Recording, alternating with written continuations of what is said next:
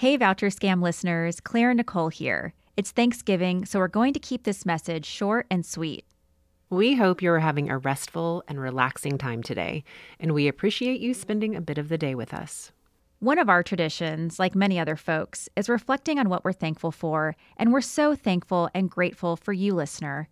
We appreciate you showing up and learning with us about education vouchers week after week.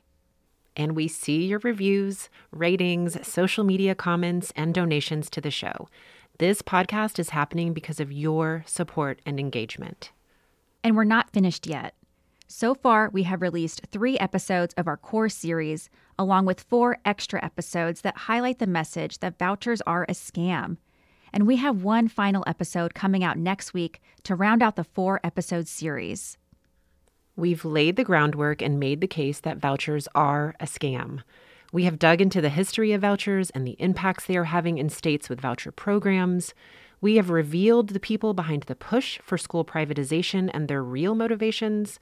And next week, it's solution time.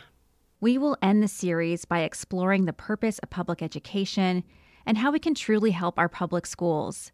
This topic is about more than just educating kids.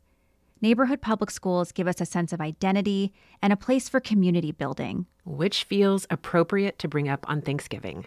This is a time of year when we come together, reflect on the past year, and think on where we want to go. We hope that more of us will get involved with our local communities through government participation, volunteering, and showing up for one another. And we will continue to share ways to engage.